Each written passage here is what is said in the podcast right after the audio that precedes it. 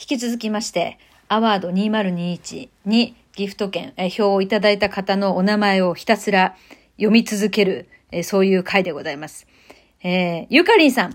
たみこさんいつも楽しく拝聴してます。王冠取って2021を駆け抜けましょう。たみこさんの珍しい発言にワクワクです。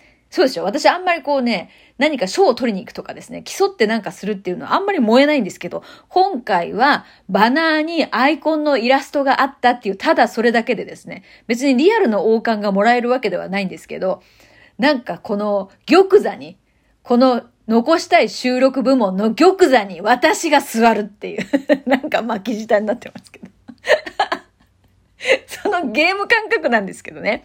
いやいや、なんか挑戦してみたくなったんですよ。で、皆さんを巻き込んでるということです。ありがとうございます。豊目軍さん、いつも楽しみに聞いております。タミコさんの感情がこもった訴えに身もだえしたときは、わかるわかりますのうなずきを込めて、ネギにハートを、えー、ネギにハートに、えー、このニコニコマークをひたすら369にする連打してしまいます。あ、豊めぐさんだったんだ。369で止まってる時あるよね。あ、そうなんですね。でも、たまにやりすぎて数超えちゃう時もあるので、最近ではきっかり押せるのは稀になってしまってます。勢い余ってね、うっかり370とかになっちゃうね。これからもゆるーく思いつくまま、直感の赴く赴くままの配信、楽しみにしております。ありがとうございます。ね、作業のお供にしていただければなと。え、ポンタさん、王冠ゲットだえー、ありがとうございます。のびさん、タミコさんこんばんは。ずっと残したい収録賞、取れる気がします。というのも、動物占いで虎と分かった翌日に、娘が行きたがっていた動物園へ行ったら、クラウンという名の名前のホワイトタイガーが王冠を乗せていたので、嬉しくてアイコンにしました。へえ、そうなんですね。と、虎がリアルにクラウン被ってたんだ。これも何かのご縁だなと思いました。これからも心が軽くなる直感トークが楽しみです。JK 塾ではお世話になりました。他の塾生同様、JK ノートとメッセージにハーハーしました。ありがとうございました。おかしいよね。JK 塾のみんな相当ね、ユーモアがあって面白いんですよ。いや、あの、手書きでね、JK ノートを郵送したんですよ。あの、えっと、宛名をね。私はパソコンでプリントアウトするより手書きで書いた方が早いんですよね。その機械音痴と言いますか、よくわかんないんですよ。どうやってプリントアウトするか。で、全部手書きでね、書いたんですよ。そしたらみんな私のその直筆ってこんな字なんだっていうところでですね、なんか興味を持って見てたみたいで、まあ、そのやりとりが非常に面白かったです。確かにね、あんまりこう、直筆を見る機会ってないですよね。えー、塾長こんな字書くんだと思って。いや、もっと丁寧に書けばよかったなと思って、えー、ドキッとしました。はい。まゆみさん、タミコさん、タミコさんにぜひとも王冠を取ってほしい。応援しています。ありがとうございます。じゃあ、周りのお友達10人に、えー、この輪をね、ラジオトークのアプリをダウンロードさせてですね、そしてそこにから無料の、無料のポイントが100ポイントつきますんで、そっから10ポイント、私のこのね、収録、ずっと残したい収録賞に送っていただくということをぜひ、あの、やってみてください。はい。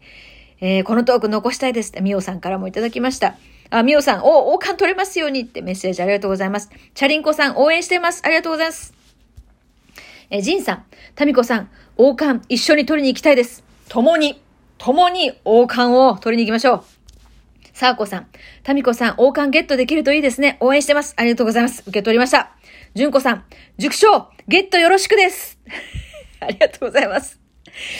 えー、よっちみさん、いつも軽やかになるトークをありがとうございます。ありがとうございます。こちらこそね、メッセージいただきまして。カエルさん、直感パラダイス、笑いあり、涙ありでいつも楽しませていただいています。これからも楽しみにしています。ありがとうございます。タムタムさん、えー、試しに押したから2個送ったのに1人1回1カウントなんか、そうらしいです。先ほどあの、判明いたしました。えー、この1部門に対して、え12日までの期間中、1人1票、いくつ送っても1人1票というふうにカウントされるそうです。ですから、いくつも送っていただける方は、えー、部門を変えていくつか送っていただけると、部門を変えた分は全てカウントされるということでした。そういうルールでした。もなかさん、いつもありがとうございます。王冠楽しみです。だね。王冠取った日にはあなた何する？これ。ね。王冠パレードしますか？もうセーラー服でこの近所回りますか？王冠つけて。絶対やばいやつ。もし王冠取れた時には、セーラー服を着て、王冠をつけて、コンビニまで買い物にビール買いに行くってなと、絶対、絶対どっかで止められるよね。で、なんて言って止められるかっていうのを全部ライブ配信するっていうね。まあちょっとギリギリの線なんでそれやめときましょうか。でも面白いよね。セーラー服でビール買いに行くっていう。もういろいろ突っ込みどころがありすぎて何て言っていいかわかんないよね。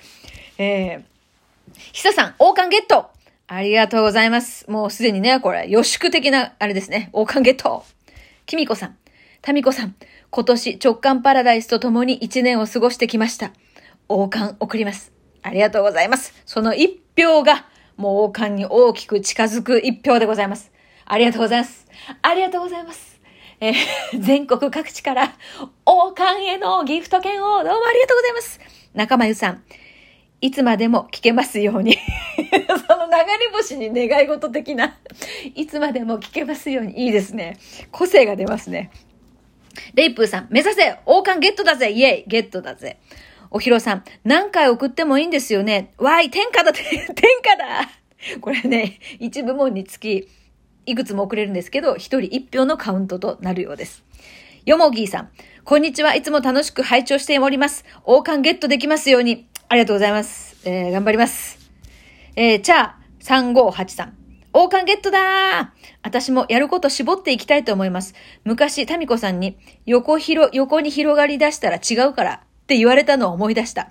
横に広がりそうになってた。そう。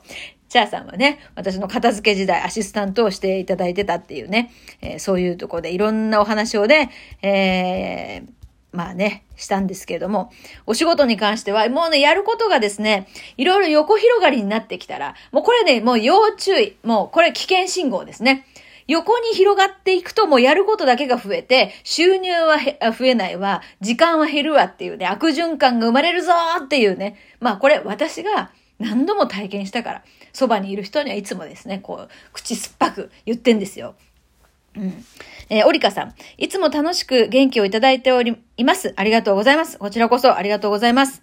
ミワさん、インスタライブの時代からのファンです。ヨッシーとの関係やお子さんの話など、自分と似ていることが多く、うんうんと頷きながら聞いています。うちは9歳と6歳の息子がいて、子育てに悩むことも多いので、タミコさんの子育て論をぜひまた聞かせてほしいです。これからも楽しみにしています。そうですか。子育て談義ですね。やりましょうよ、またね。私はもうだから、まだ半ばですからね、これがいいか悪いかっていうのはね、わからないんですね、私もね。だからもう先輩方の意見もね、何か聞かせてもらいたいですね。このラジオトークのリスナーの皆さんでも子育て一段落して、もうご結婚されてるとか独立されてるってお子さんお持ちの方もたくさんいますからね。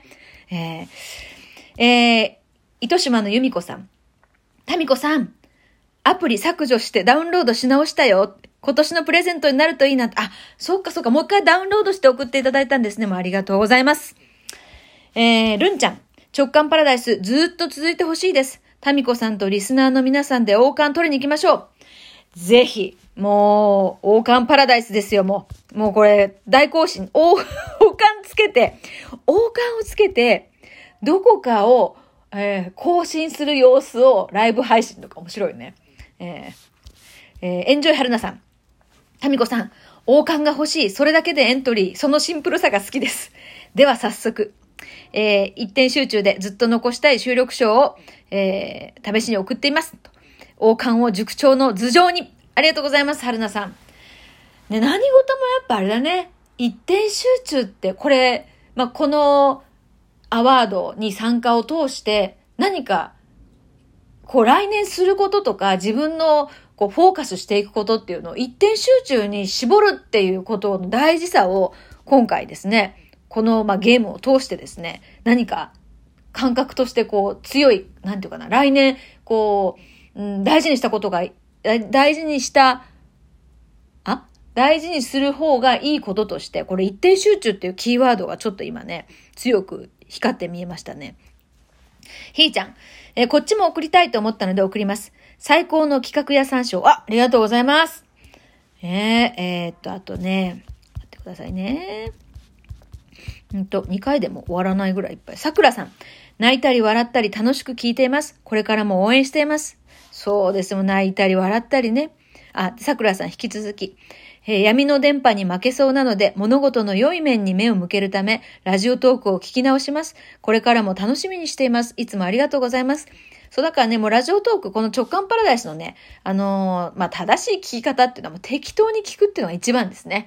うん。適当に、内容をなんか真剣に聞くとかじゃなくても、適当に聞いてれば、必要なキーワードは耳がキャッチしますから、あとはもうね、BGM のように流していただければ、このお気楽な波動がですね、あなたの部屋を、あの、クリアリングします。本当かよ。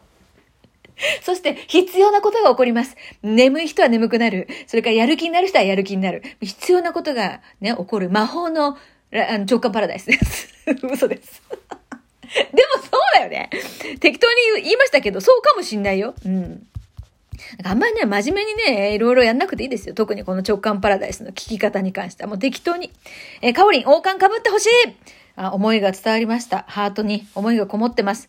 ケイクさん、10年と言わず、え、100年、いや369年、末長く聞かせてください。いつも励まし音声ありがとうございます。ということで、あ、これね、10年後も残したいと思うようなお話をっていう話をした時の流れですね。ありがとうございます。